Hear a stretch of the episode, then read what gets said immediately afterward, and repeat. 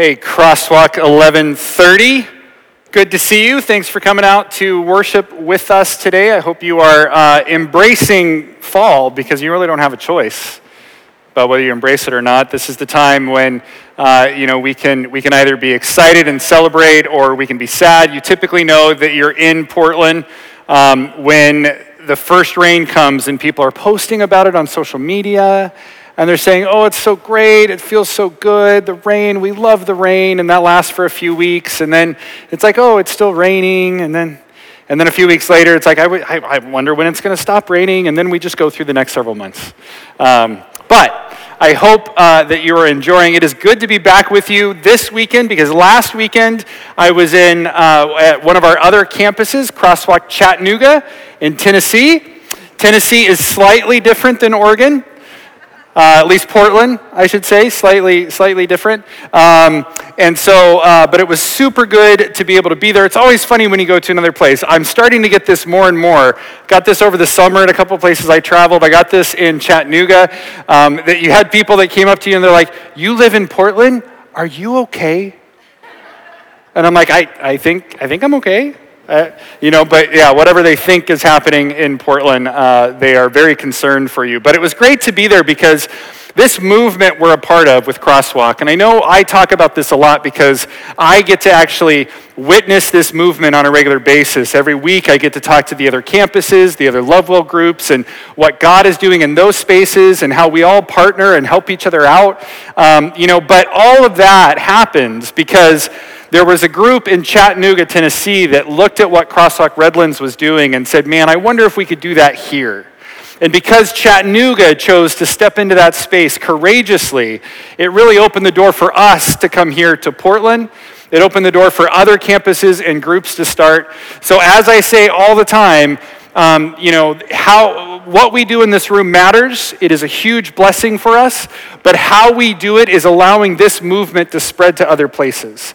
And that started with Chattanooga. So it was super fun to be there. Um, and, and just to give you an idea of this movement and how it's continuing to to, to progress. Uh, last weekend, Pastor Tim Gillespie and Pastor Ron Aguilera, Pastor Ron is our executive pastor, they were in Jakarta, Indonesia, a city of 11 million people, uh, that with a, the only English speaking church there that wants to become a crosswalk campus. Um, so that would be our second international campus. Um, in addition, in the last couple of weeks, there have been six more requests for people that want to start a Lovewell group, which then becomes a campus. And so God is using this thing. It's a little daunting and a little frightening and a little scary. But I often feel that means we must be chasing after God because He's going to push us into places that we don't always feel ready to go. Um, and so it's exciting to be a part of that. And as a part of that journey, um, you know, Pastor Lydia said it before, but we are thinking about the ways in which God is continuing to call us here in Portland and what that means for us.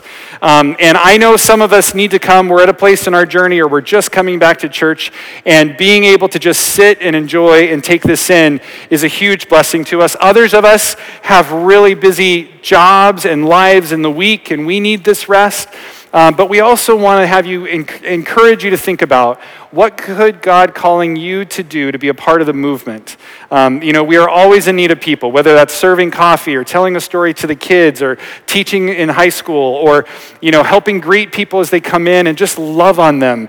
Um, so we'd love you to think about and consider what God might be calling you to do. If that means just taking a card, the Crosswalk Move cards that are all over the table, and praying about it before you step into something. We don't want to take advantage of you. We don't want to work anybody to the bone. We just want to give you a chance to get connected and to serve as often as you're able. If that's once every six weeks, cool. If that's every other week, we'll take you.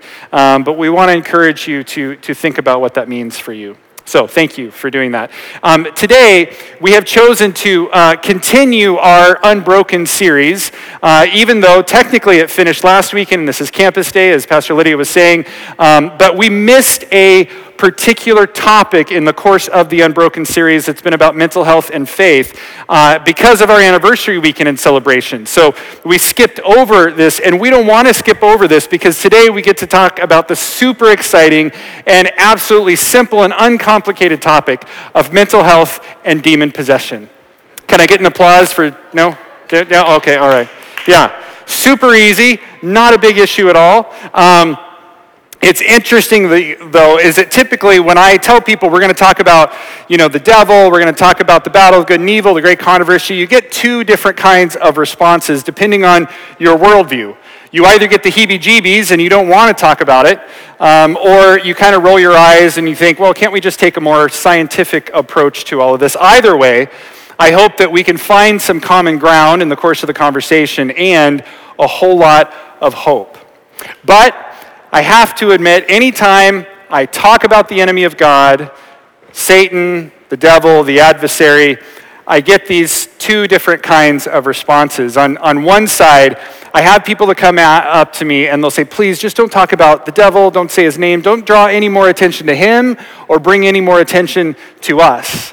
Um, and this happened to me the very first time that I spoke on the controversy in the battle of good and evil uh, when I was the chaplain at Walla Walla University. I had students come up and say, okay, yeah, can, can we just not go here? Um, you know, it made them nervous. Um, and I can remember uh, a person that broke the ice a little bit. And if you've heard me talk about this, if you were at Walla Walla for like a 10 or 12 year period, um, you knew about this person. But we had a person in our congregation, I've mentioned him before. His name was Rusty. And Rusty loved talking back to preachers. He would say things all the time uh, to them. Uh, like the band would say, Hey, we're going to teach you a new song. And Rusty would blurt out, Well, it better be good. Um, you know, and, and so I would give every speaker that would come to Walla Walla a rusty orientation. And I had to do this because if you, if you kind of leaned into it and if you responded to Rusty, Rusty would amp up his responses. So I would tell them to do their best to try and ignore him. And I would say try because there were times when you were not going to be able to. And that happened the first time I was talking about the great controversy. And I got to this place, it was super dramatic. It was in this moment where you could hear a pin drop. I said the name of the devil, Lucifer, for the first time. There's tension in the air, and the silence lasted about a second, maybe two, before Rusty blurted out, That dirty bird. And I laughed because he wasn't wrong. Uh, you know, he is a dirty bird, but it kind of kind of broke things up a little bit. People were able to get on about it. So you have the people kind of freaked out to talk about it, and then you have the people that would rather, uh, well, they, they're more likely to think that talking about the devil is simply a scare tactic, right? That the devil is really just a metaphor for evil. He's not real. Um, and so the, the C.S. Lewis quotes that I go to on a regular basis are, are ones, I'm sure you've heard me say these, but uh, I love these quotes. He said, The devil doesn't care if you're so afraid of him that you hide in a corner or if you fail to believe he exists. Either way, he's got you. Right? So those are kind of the two extremes. He also talks about it this way. And he says, There are two equal and opposite errors into which our race can fall about the devils. One is to disbelieve in their existence, the other is to believe and to feel an excessive unhealthy interest in them. And some of us do have an unhealthy obsession with evil. We're getting into the spirit of Halloween. I'm always amazed at how many people decorate their houses for Halloween. The spiders, the skeletons, all this kind of stuff. In part, like, I'm not making a, a statement on Halloween. I'm just thinking about, like, man, it's so much work. You got Halloween and then you just turn around and do Christmas? Come on, let's do one. But anyway, um, that's my own personal opinion. Uh, but we focus on evil sometimes too much. And, and sometimes we think it's actually for uh, good reasons that we focus on it. Author Ellen White actually wisely warns us of what happens when we look for the evil in others. She says, the very act of looking for evil in others develops evil in those who look. By dwelling upon the faults of others, we are changed into the same image. I think this is important for us to think about because sometimes we're looking at what other people are doing, how other people are sinning, and we're judging and we're focusing so much on that that we actually become that ourselves. You see that a lot of times in churches. Um, but uh, Martin Luther King Jr. Uh, once said, Violence begets violence, hate begets hate, it is all a descending spiral, and the end is destruction for everybody. Along the way of life, someone must have enough sense and morality to cut off the chain of hate. I love that. We, we must have enough sense of morality. I would even say courage to cut off the chain of hate. Maybe this is why Jesus said things like, Love your enemies and pray for those who persecute you. And when someone slaps you on the right cheek, offer the other cheek also. Jesus was teaching us how to cut off the chain of hate and stop the amplification of evil in the world.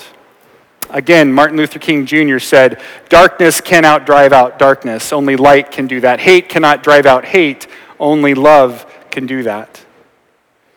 I've thought about this a lot in the last couple of weeks, especially as it relates to the conflict in the Middle East and the many lives that are being taken in that conflict. Violence begets violence, right? You do something bad to me, I'm going to do it back to you 10 times worse. When will we, as a human race, seek to cut the chain of hate, to rise above our differences and learn to see each human being as an image bearer of God and treat each other accordingly? Maybe that's what heaven is. But if I read the scriptures correctly, Jesus called us to bring heaven to earth now. It's going to be hard work, but it's the work that is needed. So let me jump into the conversation on demon possession this way. I believe that demons are real. I believe there are demonic forces at work in the world, just like I believe that there are godly forces at work in the world. A simple read through the Gospels will help you see this conflict pretty clearly. A few examples. The Spirit then compelled Jesus to go into the wilderness where he was tempted by Satan for 40 days. Another one, so Jesus healed many people who were sick with various diseases, and he cast out many demons, but because the demons knew who he was, he did not allow them to speak. Yes, Jesus told them, I saw Satan fall from heaven like lightning. Again, he told Peter, Simon, Simon, behold, Satan demanded to have you that he might sift you like wheat, but I have prayed for you that your faith may not fail.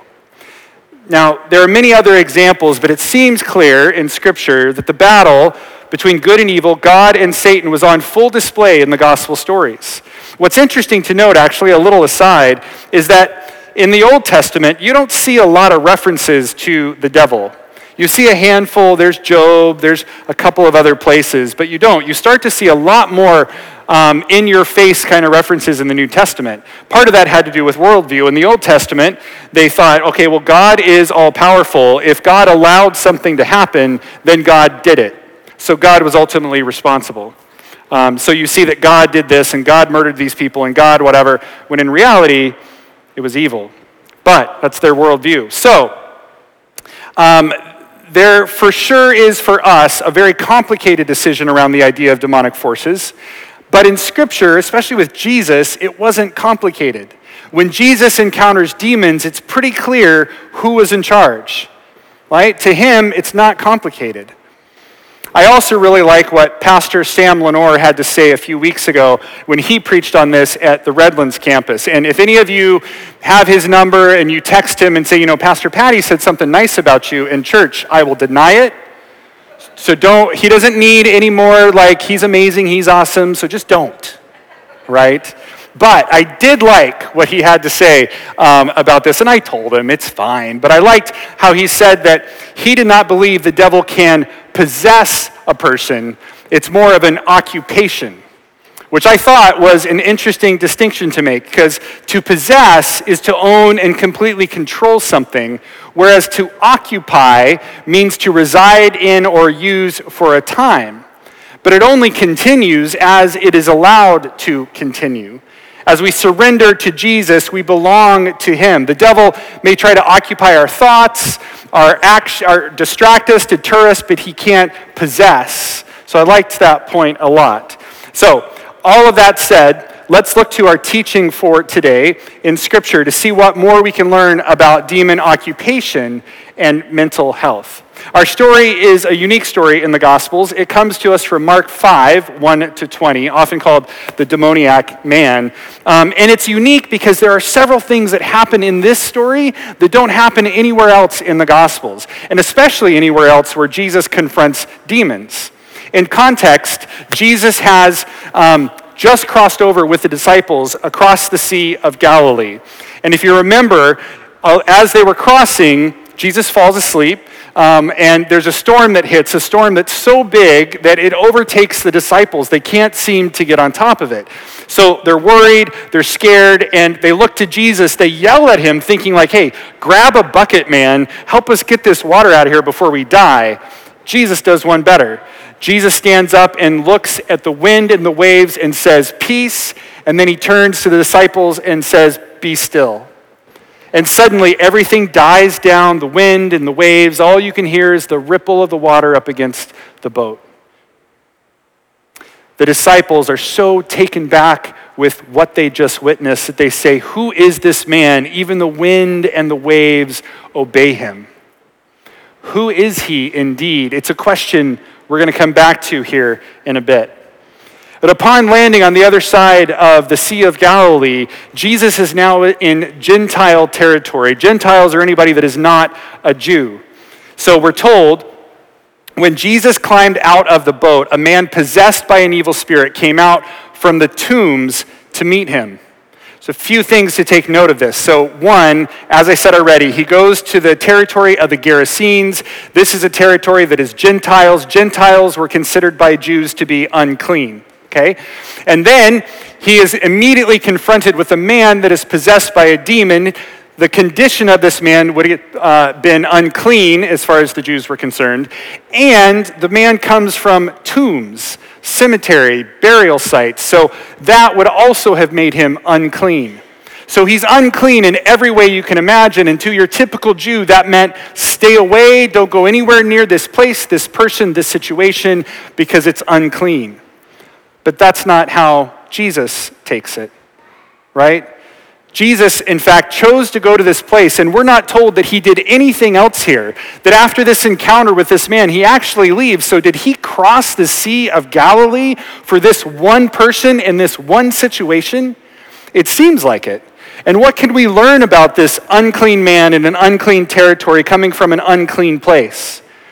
We learn that whatever you're going through, whatever you're struggling with, whatever decisions you've made, whatever level of depression or anxiety or shame or guilt, whatever it is, there is no place you can go where Jesus' love will not chase after you. There is nowhere you can go away from the Father. He is here to chase after you, and He just hopes you will let Him catch you. As David uh, once wrote, and I love this in Psalm 139 I can never escape from your spirit. I can never get away from your presence. If I go up to heaven, you are there. If I go down to the grave, you are there. If I ride the wings of the morning, if I dwell by the farthest oceans, even there your hand will guide me and your strength will support me. The Apostle Paul put it into these words. He says, And I am convinced that nothing can ever separate us from God's love. Neither death nor life, neither angels nor demons, neither our fears for today nor our worries about tomorrow, not even the powers of hell can separate us from God's love.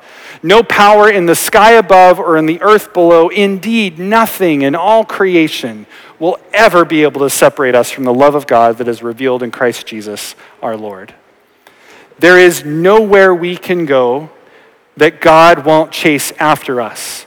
No mistake we can make, no amount of distance that we can get away from God, no level of anxiety, depression, bipolar disorder, addiction, or decisions can shut us out from His love. His love will chase after us all the days of our lives in hopes that one day we will finally fall into His arms of grace and let God love us, redeem us, and heal us and make us whole. So, back to the story. The next thing we read is this The man lived in the burial caves and could no longer be restrained, even with a chain. Whenever he was put into chains and shackles, as he often was, he snapped the chains from his wrists and smashed the shackles. No one was strong enough to subdue him. Day and night he wandered among the burial caves and in the hills, howling and cutting himself with sharp stones. Now, chains and shackles are such a good metaphor for our struggle with sin as well as our struggle with mental health. Now, in this story, the man couldn't be restrained, but I am sure he felt like a prisoner in his own body. He wanted to be freed, to be saved, to have the voices in his head stop, but no matter what he did, he couldn't break free. So maybe the howling and cutting was his way of trying to escape, or maybe it was the demon's way of trying to take the last bit of God's image that was left in this man. Either way, his pain was real, his struggle was intense, and after so long, I'm sure his hope of ever getting better had all but faded away. The story continues and says, When Jesus was still some distance away, the man saw him, ran to meet him, and bowed low before him with a shriek. He screamed, Why are you interfering with me, Jesus, Son of the Most High God? In the name of God, I beg you, don't torture me. Now, this is a common scene when a demon encounters Jesus. The demons take a posture of worship and they acknowledge who Jesus is. Now, often, one of the unique parts of the story, Jesus silences them and doesn't let them talk so the Jews don't hear from the demons who he is. But we're not in Kansas anymore. We're in Gentile territory, and the needs are different here. I also find it interesting that the demons beg Jesus not to torture them. It's like they're trying to cast shade on the character of Jesus and say, you know, he actually, he really likes torturing us, so please don't torture us. Don't forget that the devil deals in lies and is trying to get you to believe a lie about yourself, about God, certainly, about how the world works. So, what happens next in the story is also unique, for a conversation takes place between the demons and Jesus. It says this For Jesus had already said to the spirit, Come out of the man, you evil spirit. Then Jesus demanded, What is your name? And he replied, My name is Legion, because there are many of us inside this man. Now, first, it's interesting to note that Jesus commanded the demons to come out, and they didn't, at least not right away. Now, I don't think it's that the demons could have stayed if they wanted to, but they wanted to have a conversation, and there's more going on in the story than we realize at first read. Jesus asks for a name. The demons respond by saying they are legion. And if you've heard this story before, if you've heard someone teach on this story, I'm sure they talked about the fact that a legion usually meant as many as 6,000 Roman soldiers. So there could have been as many as 6,000 demons inside of this man. It's hard to really wrap your brain around. But there is another insight into all this that we can take away, and it has to do with what comes next. Whenever I've read this story, the part that has always been odd to me involves the pigs. You see, the demons asked Jesus to be cast into a herd of pigs instead of the abyss. Why pigs? I mean, the only thing that I could have ever figured out before was that, well, pigs were unclean. And so, you know, the demons were saying, throw us into the pigs because they're bad anyway. These demons were really good Adventists right? So that was always the only connection I used to make. But in my study this week, I came across another possibility that makes the impact of this story even greater. You see, rumor has it that not far from the region of the Gerasenes was stationed a battalion of the 10th Roman Legion. A battalion was approximately 2,000 soldiers, and the 10th Roman Legion were the Navy SEALs of the Roman Empire. They were the secret service to the emperor, like the best of the best. And when they were sent to battle, there was no question who was in charge and who could win when the 10th Roman Legion came into town. Interestingly enough, do you know what the symbol was for the 10th Roman Legion? A boar, otherwise known as a pig. And do you know how many pigs these demons were cast into? As the story continues, it says, So Jesus gave them permission. The evil spirits came out of the man and entered the pigs, and the entire herd of about 2,000 pigs plunged down the steep hillside into the lake and drowned in the water. Now, there are just way too many coincidences here to not take note. The demons say they are legion. The symbol of the 10th Roman legion was a pig. A battalion of soldiers number 2,000, and 2,000 pigs end up drowning in the lake at the command of Jesus. So, is this just another demon possession story, or was this a political statement that made another group of people say what had just been said before this story? Who is this man, Jesus? He is in charge of the wind and the waves and seems to have power in his words over any political power, any army, or any force of darkness. Who is this man indeed? This is the central question of every generation of Christians, and it must be answered because if your Jesus is only part of the story, if you say, and I've had people say this many times, that Jesus is just the spiritual milk we got to get past Jesus to the meatier things of Scripture. Yes, Jesus is the spiritual milk, and he's the pitcher the milk is in, and he's the table that the milk is sitting on, and he's the house that the table resides in, and he's the earth that the house is on. Because Jesus is bigger than all these other things. And we have to recognize that Jesus is bigger because when Jesus is bigger, then this other stuff starts to make more sense. It becomes a little more into focus, and we realize oh, demon possession, Jesus is in charge. As the story concludes, Mark tells us a crowd soon gathered around Jesus, and they saw the man who had been possessed by the legion of demons. He was sitting there fully clothed and perfectly sane, or in his right mind, other translations say, and they were all afraid interesting to me that that's their response. Then those who had seen what had happened told the others about the demon possessed man and the pigs, and the crowd began pleading with Jesus to go away and leave them alone. Why? What was it about Jesus that they wanted him to leave? Was it because, again, the teaching was always, well, he just cost them a lot of money 2,000 pigs, that's a lot of money, get out of here? Or was it because they were in the presence of someone and something so powerful that they couldn't wrap their brains around it and they were scared? So please, leave our region. We're not, we don't know what this is, but we don't know that we're ready for this. It's an interesting and fascinating story to think about. And then the last thing that's really unique that happens in this story is what Jesus tells the man to do. We finish it with Jesus saying, Jesus said, No, go home to your family and tell them everything the Lord has done for you and how merciful he has been. Now, typically, Jesus tells people not to tell another person. But again, that's in a different time, a different place. Here, Jesus says, Go tell people freely because they need to hear that there's another power in charge, that someone else is now in control. And so he goes out and he doesn't just tell his family, it says he goes out and tells the Decapolis, 10 cities. He told everybody that he could find what Jesus had done for him. When all has been said and done, we may never understand all the implications and differences between mental health and demon occupation, other than acknowledging that they both exist and that when Jesus is present, then the demons know who's in charge, right? But as we've been saying this whole series, when it comes to mental health, take a multidisciplinary approach for care. That means you address your needs physically, doctor, get things checked out. You address them emotionally and mentally. A therapist is always a good idea. Sometimes there's medication that has to get involved to help you get to a stable place to address what you're going through.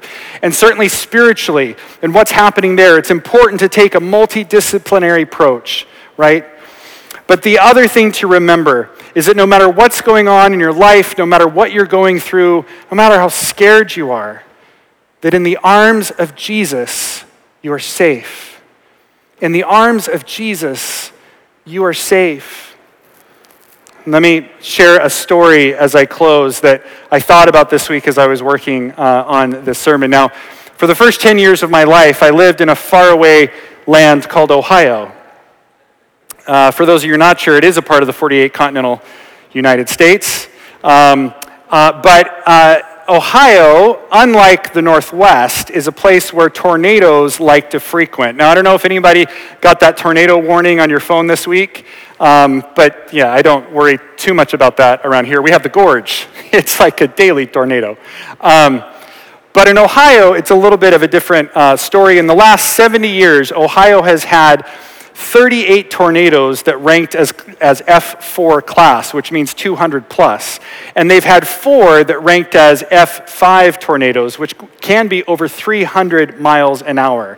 If that tornado hits anything, anything, forest, buildings, whatever, it flattens them, right? It's a scary thing. And so I can remember growing up and doing practice drills at school and what, where they would have us go and what they'd have us to do. We do practice drills at home, all those kinds of things. And then one evening during a bad storm, their tornado siren went off, which meant there was a severe tornado touching down somewhere close, within miles of where we were. At the time, we had a one story house, and I think I was around five, which would have made my brothers seven, eight, and 10. Um, you know, and, and so my parents put us in the safest place in the middle of a tornado in a situation like that. Does anybody know where that is? Bathtub. There was no basement in our house, so uh, just the bathtub. So they put us in the bathtub. They covered us with pillows in case any debris came and fell on us and all that kind of stuff. But I knew as we sat there and I was with my brothers, I knew that there was no other place in the house like that. So likely my parents were in the living room sitting there listening to the radio to get updates on where the storm was. And if you're under the age of 30, you're probably more frightened by the fact that we didn't have phones to update us than you are the tornado. Like, oh, tornado, that's fine, but what about my phone?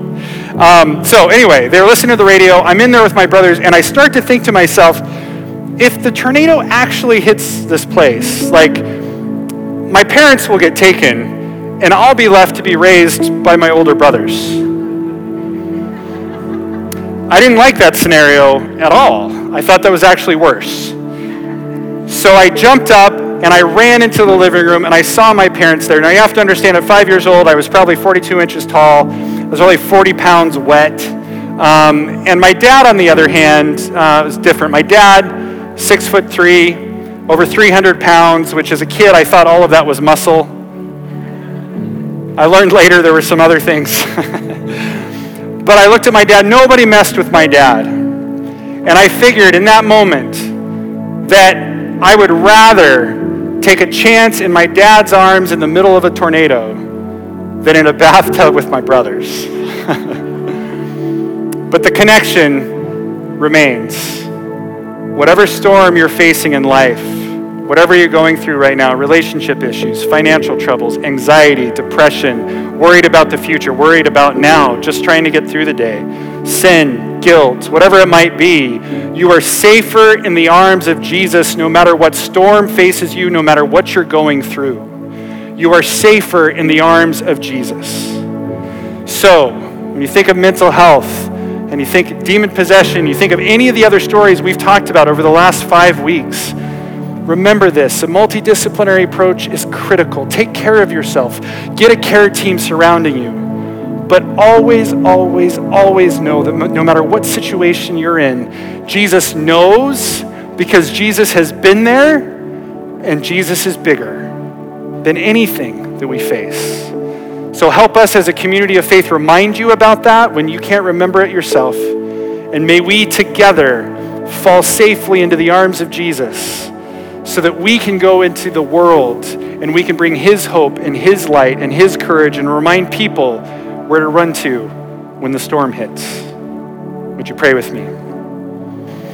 Dear Jesus, I thank you so much for loving us beyond measure. I thank you for being bigger than anything we face. I thank you that in our mental health challenges, that you are there with us.